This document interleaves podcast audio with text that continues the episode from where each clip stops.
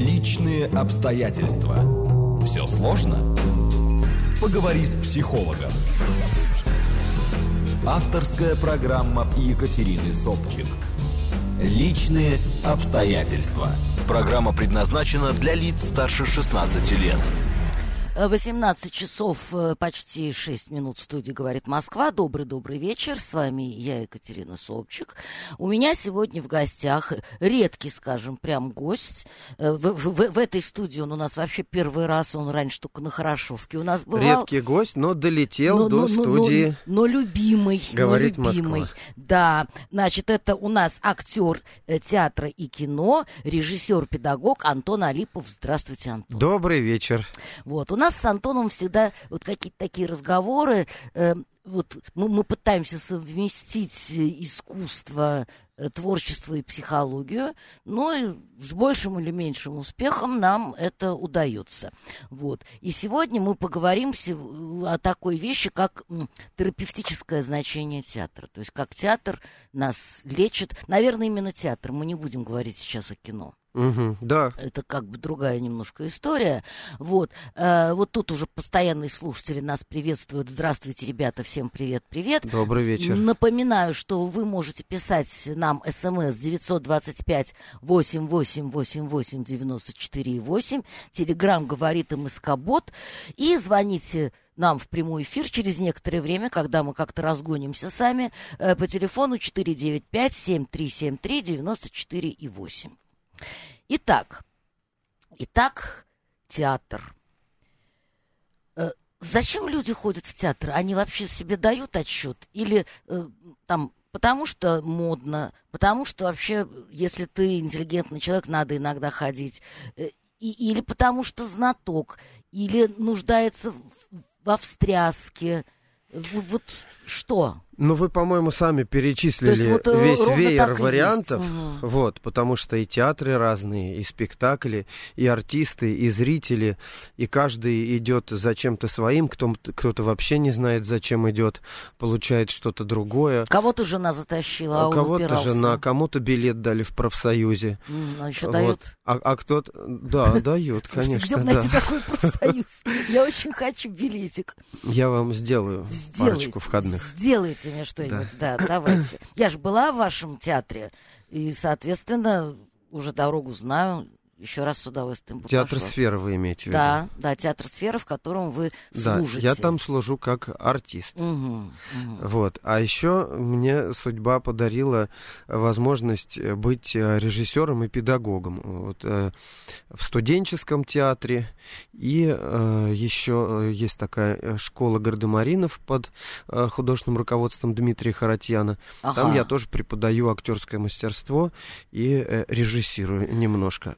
Стало быть, вам и карты в руки, и давайте тогда вот расскажите нам, пожалуйста, вот в принципе, вот вы сами об этом говорили, когда мы готовили эфир, что ведь очень многие люди, они живут без рефлексии особой, да?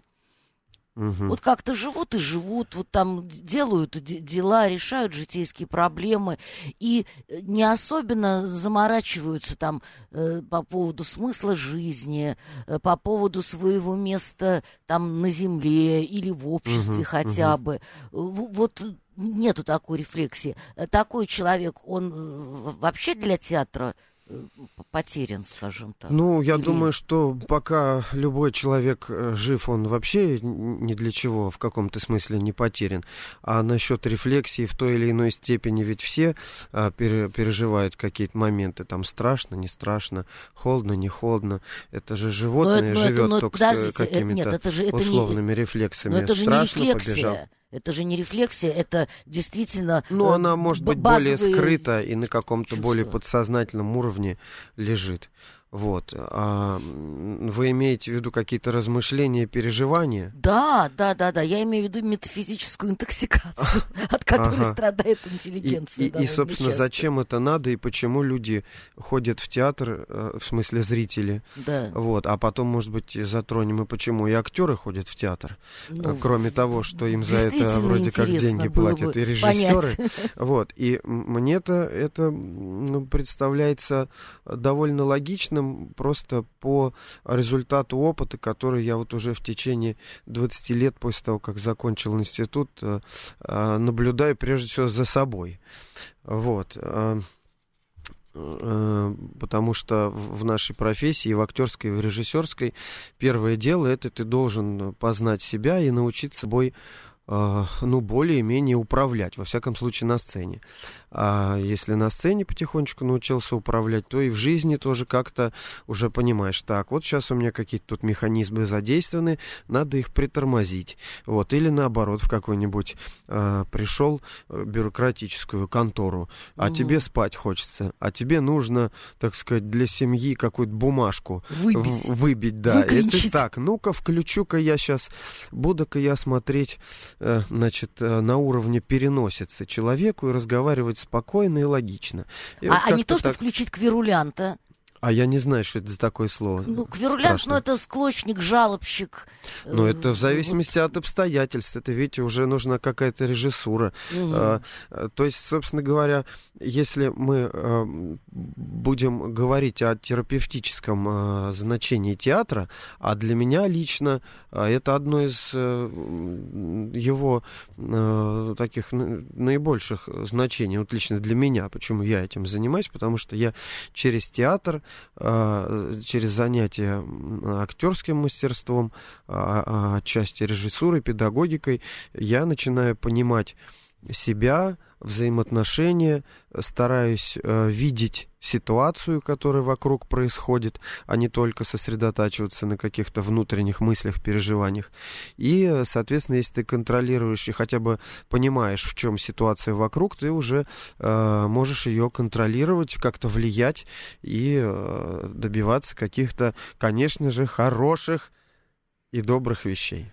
Получается, вы работаете все время и везде, и всегда? Ну, можно и так сказать. Можно и так сказать, что вот этот такой маячок, он постоянно более-менее включен. И даже вот если какие-то семейные, скажем так, какие-то разборки, позволь себе это слово, даже в разгар этих, значит, разборок начинаешь замечать, ах, вот как я сейчас хорош, вот надо вот запомнить это состояние. Гнева, да, или поддать, или наоборот поменьше, или потом взять это и где-то, так сказать, использовать в какой-нибудь работе. То есть все время актерствуете потихонечку? Ну, вы знаете, тут даже непонятно уже. Я бы даже... Актерствовать, но не в смысле лжешь, понимаете? А в смысле, ну, во-первых, это работа для меня. Ну, то есть вы себя отслеживаете, да? Вы себя отслеживаете, вы себя фиксируете. У вас, получается, практически нет, ну, каких-то... Ну, естественно, абсолютно это не может быть, но практически нет вот каких-то бессмысленных действий. Вот когда, вот, что называется, резьбу сорвало, да, что-то там попало в вентилятор, и человек, значит, собой не владеет. Ва! Вот это вот, да? А вы вот, если делаете это ва, вы знаете, зачем вы это делаете.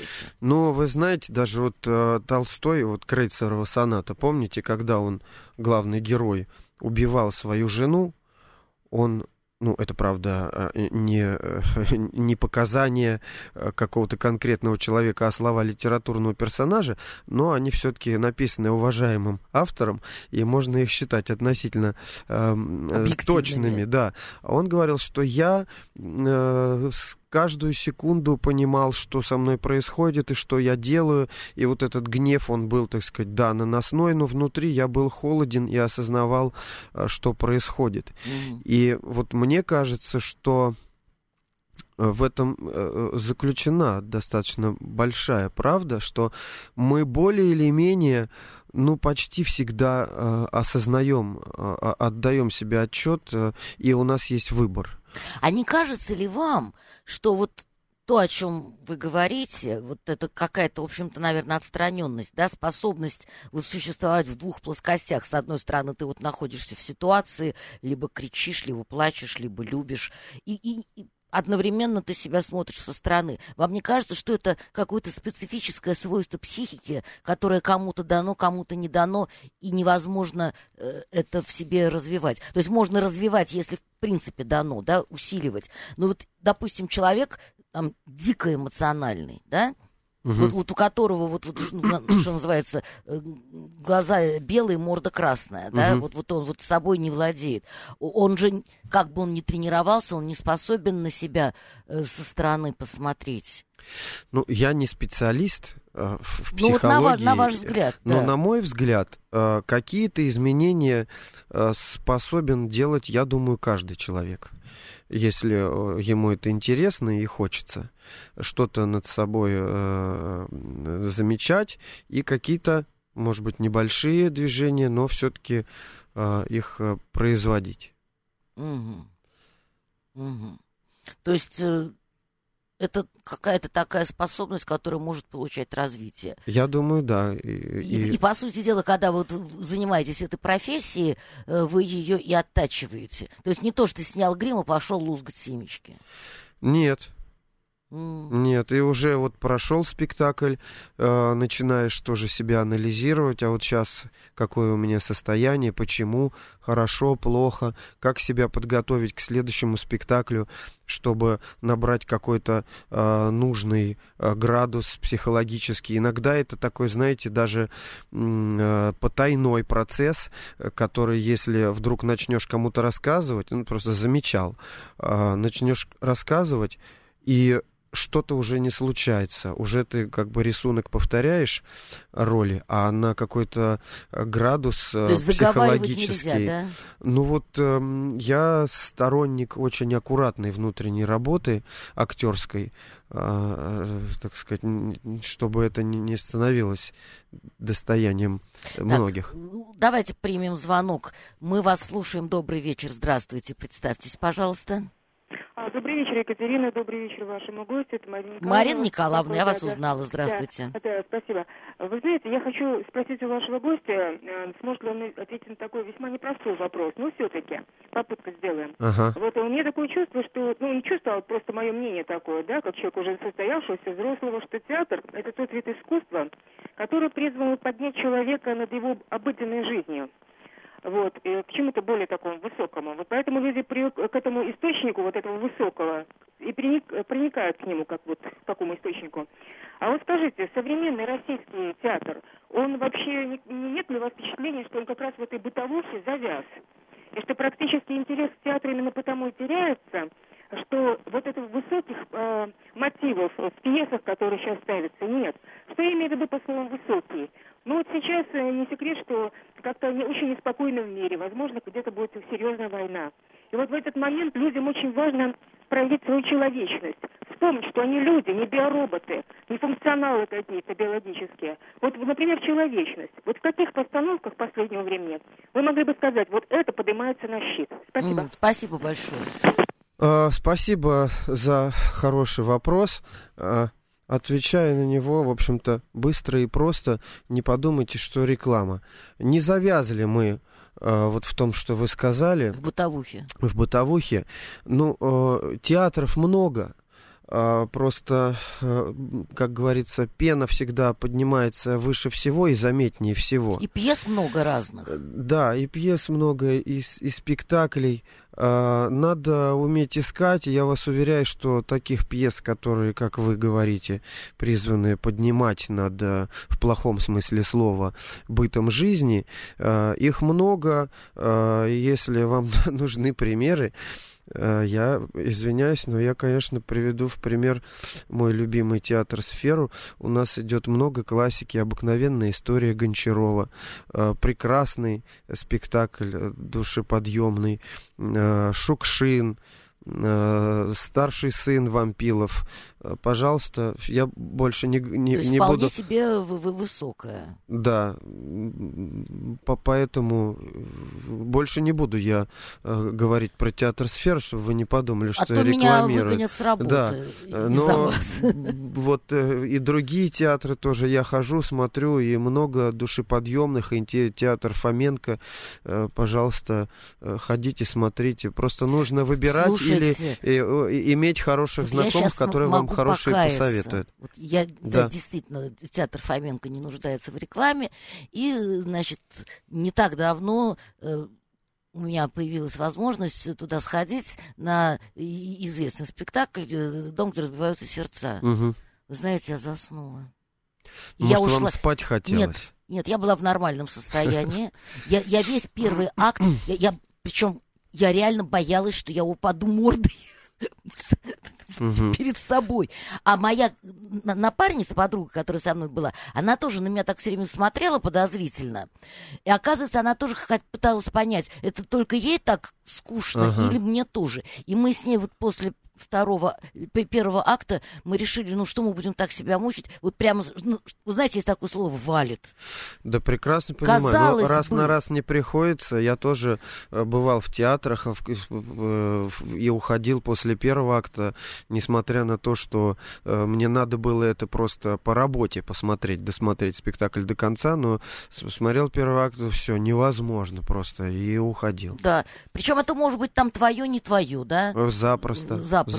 Может быть, действительно, там вот какой-то день неудачный, плохо там актерский. Я тут люблю сравнивать как с кухней, что кому-то нужна диетическая пища, а кому-то и можно и острую какую-нибудь сардельку с пивом, вот, и ничего плохого от этого не будет. Вот, а кто-то там веган, а кто-то... То есть это дело вкуса и подготовки. Мы когда с женой посмотрели «Трудно быть Богом», фильм, который мне-то лично очень понравился. Она сначала после просмотра очень долго шла и всячески ругалась и возмущалась, а потом через пару дней ко мне подошла и говорит: ты знаешь, я была не права, что так ругалась, это хорошее кино, просто оно не для меня. Вот, оно мне сейчас с моими детьми, с моими заботами, мне эти мысли, размышления, они мне не нужны чисто практически. Это не тот продукт, который мне нужен сейчас. То есть вот эта терапия не нужна в данный момент? Вот именно этим средством не нужна. Лекарства ведь тоже разные бывают, и в зависимости от диагноза. Угу. Так, еще звонок давайте примем. Да, пожалуйста, мы вас слушаем. Здравствуйте. Добрый вечер. Добрый. Вчера как раз смотрел до 3 ночи интервью нашего великолепного актера и артиста, не буду называть фамилию, который в свое время допился до ручки, выгнали из всех театров, он сам сказал, продал последний свой свитер, поменял на бутылку портвейна. И вот сидя, когда пил этот портвейн, вот, ему голос, как он сказал, хочешь другой жизни, будет трудно, тяжело, но если хочешь... Он сказал: я хочу, согласился. И началась удача. Вот он снялся в культовых фильмах. Ну, я скажу, это Виктор Сухоруков. И я был просто потрясен вот этим интервью, и даже ведущий, это старое интервью, он говорит: я человека с такой энергетикой еще никогда не видел. Вот вы на себе ощущаете, ну, я не скажу грех, а вот это груз лицедейства, и как это вот... в вашей жизни. Я вас понял. Спасибо. Мне один авторитетный человек сказал как-то раз по этому поводу: хорошая, говорит, у тебя профессия, только душевредная. Вот. Но душевредная он имел в виду не в смысле, что плохая, да, а в смысле, что, ну, вот у кузнеца работа руковредная. У человека, который работает там, шлифует мраморные плиты, у него легкие вредная работа. Вот. А так как актер, он работает на своей психике, то, конечно, она, так сказать, в какой-то степени страдает, но, с другой стороны, иногда и закаляется, и как-то постепенно растешь. Это как в спорте, мне кажется, зависит от того, насколько ты способен эту нагрузку дозировать, следить за ней, не принимать что-то слишком близко к сердцу, как-то себя щадить, но и слишком не валяться, потому что нам надо же работать. Вот. И я тут в каком-то смысле, вот у меня такая позиция, что я как бы, ну, может быть, это не скромно, но слегка приношу свою психику в жертву вам, дорогие зрители. Ну, чтобы то есть вам приходится тратиться. Ну, приходится. А мне почему-то все время приходится играть всяких плохих. Вот. Ну, потому что у вас демоническая внешность. Это как комплимент воспринимать. Спасибо. Мефистофель здешних мест. Но мне кажется, что отрицательных персонажей не так вредно для психики играть, как положительных, потому что ты, когда отрицательных играешь, ты понимаешь, так, это вот нехорошо, вот, да, ну, мы так по-детски немножко сейчас рассуждаем, ну, вот позвольте мне такой стиль слегка.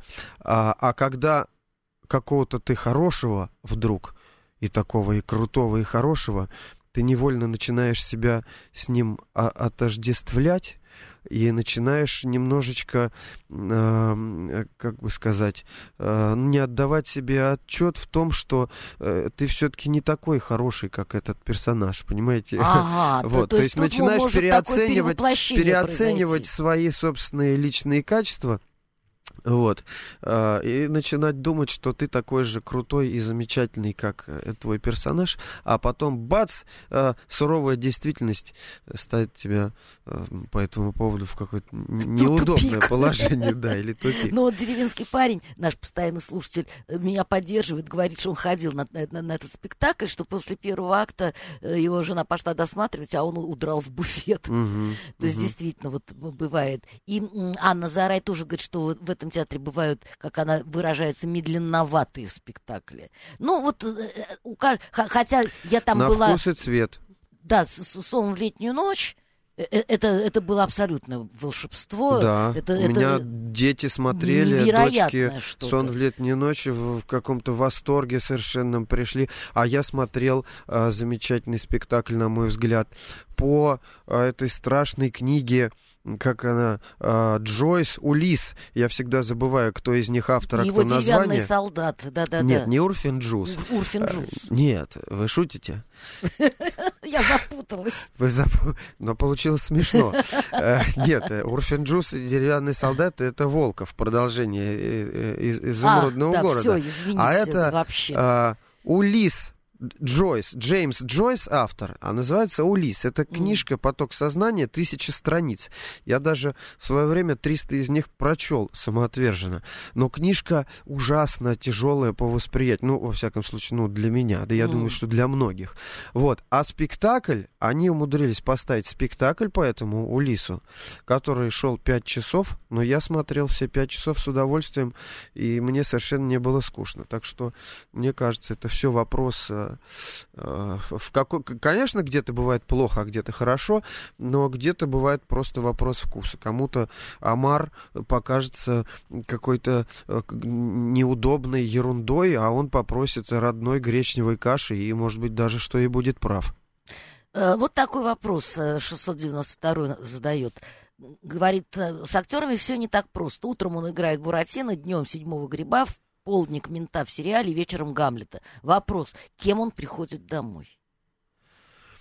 Приходит артистом, который поиграл, поработал и уставший. Ну, конечно, я понимаю ваш вопрос. Где-то эти пласты смещаются, ты начинаешь немножко быть этим, немножко этим. Вот мне... Жена говорит, что лучше всего мне с тобой жилось, когда ты готовился к роли раз-два-триса в «Трех толстяках». Это, да, это там такой учитель танцев, он такой легкий, он такой весь был. А вот, ну он тоже был, говоря детским языком, он был... Плохой, да, он был отрицательный персонаж, но он был такой весь на подъеме, на кураже, все, вот. А недавно вот у нас вышла премьера, и я играл такого тяжелого чиновника, вот, японца, так сказать, страшного немножко. И она, говорит, тяжело, говорит, ей, жене моей, дались вот эти вот 2 месяца перед премьерой. Так что, но... То есть она чувствует вот это послевкусие от роли. На ваш вопрос отвечая, пласты, конечно, смещаются, но в целом, вы знаете, я лично ощущаю какое-то поступательное движение. Я учусь, может быть, на своих ролях и у своих персонажей чему-то. То есть это такой постоянный процесс насыщения. Так, ну что же, хорошо. Давайте мы сейчас послушаем интересные новости, прервемся на них, а потом продолжим наш разговор.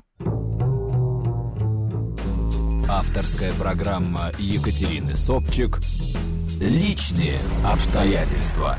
18 часов 35 минут в студии «Говорит Москва». Продолжаем разговор с Антоном Алиповым, актером театра и кино, режиссера-педагога. Рассуждаем о терапевтическом воздействии театра на человека. Ну вот и давайте немножечко все-таки об этой терапии. Вот, может быть, какие-то примеры вы приведете. Да. Потому что, с одной стороны, это как бы очевидно, с другой стороны, не всегда понятно. Потому что ведь, как мы уже говорили, не все люди склонны к рефлексии. Ну, пришел в театр. Для кого-то это просто сюжет. Вот прикольный сюжет. Хорошо. Это там какое-то событие. Нормально. Кто-то пришел действительно там, может быть, пострадать. Но ведь очень часто бывает так, я даже по себе могу судить, что какое-то произведение искусства, в чем в широком смысле слова, это может быть и живопись, и музыка, оставляют глубокий след в виде смутного чувства. То есть вот я не могу сказать, что я вынесла из этого. Угу. Там ни урока для себя, ни, может быть, мысль какая-то меня поразила. Да. Вот я просто могу сказать, да, это было сильно. Угу. И все. Угу. Не хватает вот, может быть, понятийного иногда даже аппарата, инструмента, чтобы сформулировать. Это тоже надо уметь, надо иметь практику. Поэтому, вот, может быть, какие-то конкретные примеры, опять же, из собственной жизни, потому что вы сами сказали, театр — это терапия не только для зрителя, но и для актера. Да, но если вот вас продолжить, я по себе, как по зрителю, чувствовал неоднократно, когда в каком-то плохом настроении, усталости, после просмотра какого-то спектакля хочется жить, работать, и вдохновляешься, и идешь с хорошим настроением. И это просто смутные чувства, да? Это какое-то отчетливое даже чувство. Mm-hmm. Вот. Часто было, когда театр, так сказать, семейную жизнь улучшал. В том смысле, каким образом? Ну, расскажите поподробнее. Ну, очень простым. Приходишь в театр с женой, значит, в какой-то, ну, допустим, ссоре, угу. А потом посмотрели спектакль, и эта ссора кажется какой-то мелкой, mm-hmm. И такой интересный спектакль, и он так, знаете, как-то обволакивает, и так радостно, и хорошо, и вдохновляешься, и эта вот ссора пропадает. Это было неоднократно. То есть ощущаешь вот да. Мелочность, мелкость вот этого раздора. Ну, даже не то, что мелкость, а просто было одно состояние, посмотрел спектакль, и стало другое, хорошее. Mm-hmm. Несколько раз так было с музыкальными концертами. У меня дочки музыканты, и вот... Все, я вам по секрету скажу, у него их 4 штуки. Да, 4 штуки. Вот 4 штуки у меня музыкантов, и там вот как-то говорят... Вот, папа, приходи, будет концерт. Я думаю, господи, у меня сегодня выходной, я еще потащусь на какой-то концерт. Но приходишь на концерт, так, как вот мы с мамой пришли на какой-то концерт, и он прошел, и мы так только переглянулись, говорим, какой Моцарт молодец. Вот. И пошли с мамой, значит, в хорошем состоянии. Пробрало. Где-то тоже гулять по улицам, зайти в кафе и хорошо посидеть. Да, значит, я себе позволю небольшой мостик провести в одну из наших прошлых встреч, угу. Когда я... Помню, позвонил один слушатель и задал такой вопрос.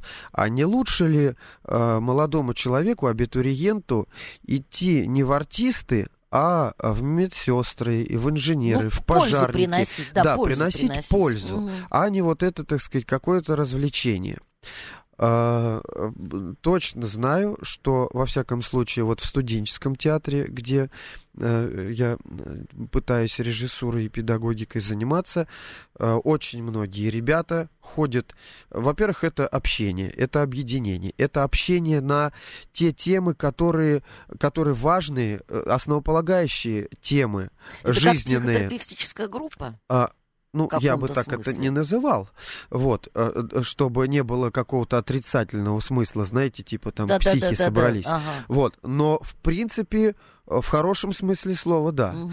Вот, а психотерапевтическая, психо, это же ведь и душа, а люди общаются, как правило, здесь пошел, здесь ушел, здесь сдал, не сдал, какие-то такие бытовые в плохом смысле слова вопросы, а тут на этих занятиях мы на примере классики вскрываем какие-то пласты, основополагающие наши личностные в отношениях, и это, я вижу, как и у людей глаза загораются, и мне это самому интересно, и более того, вот со многими ребятами, с которыми мы работали 10-15 лет назад, до сих пор продолжается такой, знаете, теплый, хороший контакт, потому что успеваешь за эти небольшие относительно репетиции как-то сильно пообщаться, в смысле, знаете, стать общим каким-то, вот про себя рассказать, он про себя, вы нашли в этом какие-то общие вещи. Ну так вот, отвечая на вопрос от этого слушателя, что, конечно, вот такой эффект театра, он бесспорен, и я бы даже сказал, многим просто необходим. Мне в первую очередь, могу так сказать. Более того, я помню, когда мне было где-то там 21 год, я пришел из армии, и у меня такой был тяжелый период, можно сказать, депрессия была такая тяжелая. И меня вот, могу сказать, что одни из основных вещей, которые меня вытащили, это была семья и театр. Вот. Значит, а по поводу, знаете, каких-то приемов практических, которые могу порекомендовать, опять-таки, на своем опыте, и почему люди ходят в театр, почему так интересно и приятно. Я недавно обнаружил такую интересную штуку сам с собой. Вот приходишь домой, 4 детей, да, что-то все время груз ответственности какой-то, не туда положил, пойди туда, ну, в смысле, ребенку. То есть надо все время контролировать себя, опять же, поясню, контролируешь звуки. Младший ваши 9, старший 18. Да. Вот такой вот диапазон возрастной у девочек. Да, и все время какие-то, значит, даже ты можешь не говорить что-то, не делать, но все равно, знаете, вот как собаки лежат и смотрят за щенками. И вот у них такой напряженный взгляд, они за ними следят, в любой момент готовые там кинуться или на помощь, или кого-то врага отбить, или что-то такое. Вот. И вот этот груз, я сейчас перейду к более общей картине, постоянно кого-то поправить, или высказать свое мнение, или что-то помочь, или что-то, он немножко, так сказать, угнетает. И я придумал такую игру. Я представляю, что я призрак. Значит, все что видите, ничего не можете сделать. Что я призрак, и меня никто не видит. Но я всех и все вижу, но от меня ничего не зависит, я ничего не могу сделать. Вот. И вот буквально 5 минут такой, ну не знаю, медитации или релакса, они прям вот я заметно ощущаю, как они меня облегчают и дальше как-то. Вообще, вы знаете, это состояние. Очень странно. Вот я себе это представила, и мне кажется, это совершенно невыносимо. Вот он сейчас сунет, условно говоря, пальцы в розетку, нет, ну, а я ничего не могу сделать. Ну, естественно, если кто-то начнет совать пальцы в розетку, я, конечно же, уже превращусь в человека из призрака. Вот, но все-таки одной 9, а второй уже 18, они не совсем уже, так сказать, суют все время пальцы в розетку. Но, тем не менее, родитель остается родителем и думает, что ребенок все время сует пальцы в розетку. А ребенок что-то, ну, допустим, он там немножко пролил чай на стол. Ну и ничего страшного, он сам вытрет. Нет, родителю надо все время соваться, ты там или вытри, или... И он сам видит, что надо вытереть. Ну так вот, я вот так вот отключаюсь, смотрю на это дело. И, во-первых, это интересно, потому что ты смотришь со стороны. Ты замечаешь какие-то вещи интересные, и ты отдыхаешь сам, потому что от ответственности, от какой-то постоянной, часто, мне кажется, лишней нагрузки пытаться держать все под контролем, что, в общем-то, невозможно.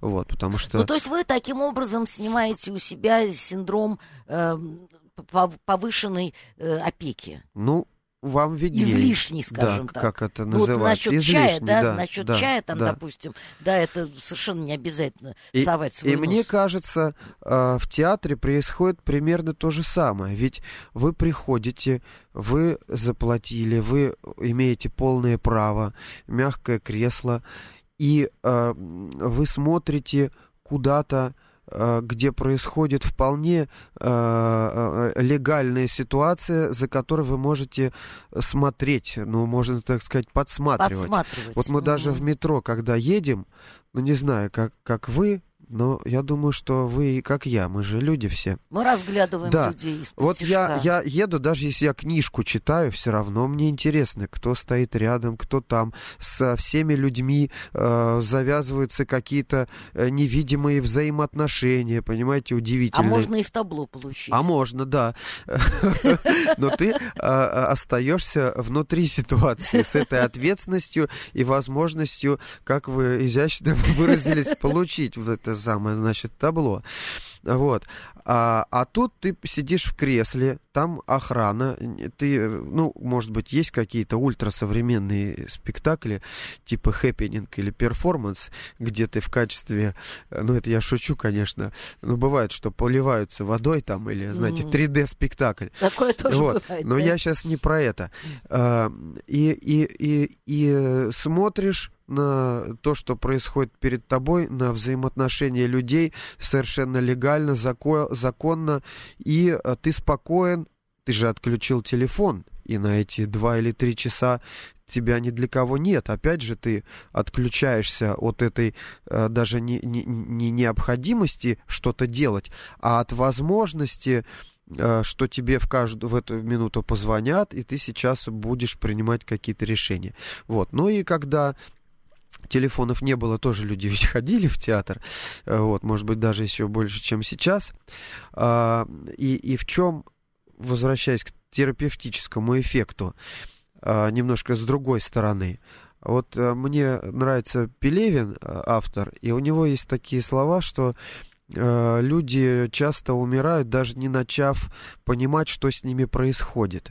Ну, имея в виду вот познавать себя, вообще кто я, что я, почему я так поступаю, почему я в такой ситуации, чего я хочу. А как-то вот плывут, как вы в начале передачи сказали, по течению, просто являясь марионеткой в руках каких-то обстоятельств внешних или даже внутренних своих психологических, мирно которые не контролируются.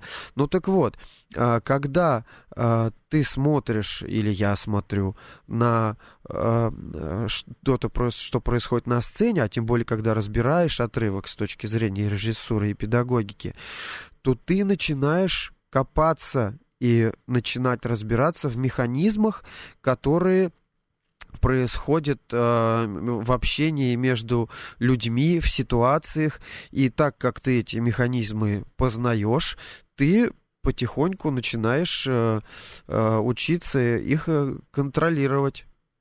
Вот такой. А вот смотрите, а вот деревенский парень, опять же, если я правильно его поняла, он говорит, что у него, вот, может быть, именно из-за этого подглядывания бывает какое-то чувство неловкости. Он говорит, актеру жаль, а вот самому вроде как неловко. Вот что ты действительно вроде легально, но ты подсмотрел чужую жизнь, чужие слезы, чужой позор, возможно, чужую глупость. Но это же все понарошку. Это же артисты, это же... вот вы ролики тогда, если вы такой хороший человек, вы не смотрите ролики в Ютубе, как там друг другу морду бьют, а в театр ходите, это лучше. Угу. Ну вот 569-й еще очень забавно, когда вот мы сейчас я найду это, говорит, что, например, в ожидании годов читать потруднее, чем Улисса, да и играть сложнее. Ну, возможно. Да. Ну, я, знаете, с вами даже не соглашусь, потому что в ожидании Годо там всего 2 персонажа, и это пьеса. А Улисс — это невероятный какой-то роман, из которого еще надо сделать инсценировку и распределить там кучу ролей. Ну, давайте примем звонок. Мы вас слушаем. Добрый вечер. Представьтесь, пожалуйста. Здравствуйте, меня зовут Денис. Ой, Денис, пожалуйста, чуть погромче. Вот так. Я попробую. Да, вот так. Екатерина, ваш гость, добрый вечер. Добрый вечер. У меня, наверное, вопрос больше к Екатерине, уж извините. А как вы относитесь к сценотерапии? Причем в широком смысле. Любительский театр, стендап, я не знаю, караоке, КВН. Насколько это сильно и насколько это может навредить? И если возможно, второй вопрос. Все родители сейчас пытаются вытащить, многие родители, вытащить детей с самого раннего возраста на сцену. Нормально ли это, правильно, или, может быть, лучше подождать? То есть вы имеете в виду тщеславие, да, спасибо большое. Но если иметь в виду первый вопрос, я свое мнение выскажу, потом Антон свое. Я считаю, что навредить вот этими видами, так скажем, почти самодеятельного искусства, наверное, практически невозможно, потому что, во-первых, есть законы, которые регулируют публичные выступления, где нельзя там разжигать, оскорблять и прочее нельзя делать. И если все это в рамках закона, то это просто может быть более или менее талантливо, и, во-первых, это прекрасная возможность самовыражения для участников этого действия, во-вторых, всегда есть любители, кто-то любит КВН, кто-то любит там стендап, допустим, да, и это прекрасное взаимодействие. Да, Антон, ваше мнение. Я в каком-то смысле даже занимаюсь этой сценотерапией, хотя это для меня новое слово, я сейчас его впервые от вас услышал. Но я много работаю с любителями. Вот, это студенческий театр, да? В студенческий театр-то еще более-менее они подкованы, потому что мы с ними постоянно занимаемся. А так я еще веду разные тренинги. И отвечу на ваш вопрос односложно. Все зависит от преподавателя, к которому попадает человек или ребенок. Вот, нужно смотреть. Угу.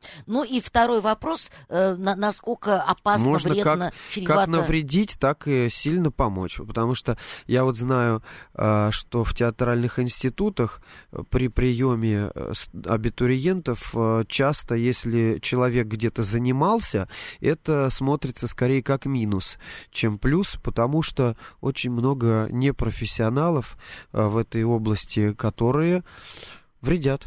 Угу. И про детей. Насколько чревато вытаскивание маленьких детей на сцену? Опять-таки зависит от педагога, но если педагог хороший, то я думаю, что в этом только плюс. Несмотря на то, что в принципе находиться на сцене или под прицелом камеры — это неестественное для человека состояние, противоестественное, и все нервничают, и это хорошо. Но так как мы в силу развития цивилизации стоим в таких рамках, что более или менее мы все время под прицелом или класса, или и многим приходится и выступать, и я знаю случаи, когда чиновники выходят и краснеют, бледнеют, и не могут сказать слов даже по бумажке. Так что какой-то опыт такой сценический, если это опыт с хорошим материалом, я имею в виду классика, как литература, так и музыка, а не какая-нибудь попса. Не буду приводить примеры, чтобы никого не обидеть. Да, не надо, но я лично считаю, что, есть материал, который может сильно помочь, и это в основном классика, скажем так, пусть даже и современная. И есть материал, который может навредить. Опять же, постоянный наш слушатель Андрей Спасатель говорит, снялся ребенком в 3 «Ералашах», играл в театре, вырос и не зазвездился. И все с ним нормально. И слава богу, очень хорошо. Вы имели в виду именно звездную болезнь, какую-то тщеславие? Нет, это же другой человек пишет. Вот Андрей это понял так. А, деревенский парень поправляет, что ему неловко бывает, когда актеры не так блестяще играют, как наши гении, Ага. Масштаба Этуша, например. Он испытывает чувство неловкости из-за того, что актер недостаточно, на его взгляд, гениальный. Ну, вот спасибо вам, деревенский парень, что вы такой совестливый и что вы испытываете эту неловкость. Но я тоже, кстати, заметил этот феномен. Может быть, вы, Екатерина, его объясните. Когда смотришь спектакль, и кто-то что-то плохо делает, ну, в смысле, как-то плохо поставлено или играют плохо, то неловко становится мне, зрителю. Вот мне как-то неуютно. И так, ой, как же так? А ведь это тоже не связано не только с игрой. Большинство людей, скажем так, достаточно сложной конструкции, внутри себя, неловко вообще смотреть на любые безобразия. Если вы начнете там как-то сморкаться на пол, мне будет неловко, понимаете, вот на это смотреть. Ага. Если вы я будете, не буду сейчас. Да, пока. Если вы начнете рыгать или что-нибудь такое ужасное, мерзкое делать, вот тому, кто на это смотрит, становится ужасно как-то фу-фу-фу. Это и неприятно, и... Вот, да, действительно, самому становится стыдно. А насчет того, что неловко за артистов, которые играют не так хорошо, как великие мэтры и праотцы наши актерские, я думаю, что хорошо, что вам неловко, значит, вы ищете какой-то больший объем личностный в артисте, в котором мы сейчас испытываем дефицит. Вообще у нас время такое, знаете, дефицит масштаба личности и правдивости этой личности. Ну, так уже, поскольку мы к концу приближаемся, что-то типа такого резюме, которое, может быть, стоит уточнить. То есть получается так, что основное терапевтическое воздействие для зрителя в данном случае театра прежде всего состоит в том, что есть возможность бесконтрольно и безответственно, скажем так, и безопасно наблюдать за какими-то движениями души, перипетиями событийными. Узнавать в них себя, делать какие-то выводы. Да, то есть, с одной стороны, вроде бы как-то это по-настоящему, и задевает ведь, это действительно задевает, это вызывает резонанс. Но безопасно. И слезы же наворачиваются иной раз, и ладошки потеют. А у кого-то, может быть, поворотный момент в жизни. Посмотрел, узнал какую-то свою ситуацию и принял какое-то другое и правильное решение. Кстати, в жизни. Катарсис или катарсис все-таки? Я думаю, катарсис. Вот мне тоже почему-то кажется, что катарсис. Ну, вот как раз один из наших слушателей написал, что вот если этот катарсис возникает, то, значит, все состоялось и все правильно. Но ведь дело в том, что, опять же, наверное, не любое произведение искусства, не любая пьеса, она... И не любая постановка. Направлена на этот катарсис. Ну, опять-таки, вопрос выбора, информированности и зрительской культуры, подготовки. Если у человека ее недостаточно, хорошо, так сказать, завести какого-нибудь знакомого, друга, который будет тебе подсказывать хорошие спектакли и отговаривать ходить на плохие. Мне как-то на день рождения друзья, не имеющие отношения к театру, ну, в смысле, не работающие в театре, подарили 2 билета, по 1500 рублей билет, и мы с женой нарядились и пошли смотреть этот спектакль, но ушли через 15 минут, потому что... Порядочная женщина не выдержала бы и 5 минут. Было чудовищно. Да, такое тоже бывает, к сожалению. Ну, что поделаешь, так что в целом, резюмируя, я думаю, что первое, терапевтический положительный эффект у театра, безусловно, есть. Ходить в театр надо. Играть в театре тоже стоит. Играть в театре тоже нужно, тем более, что это уже судьба такая.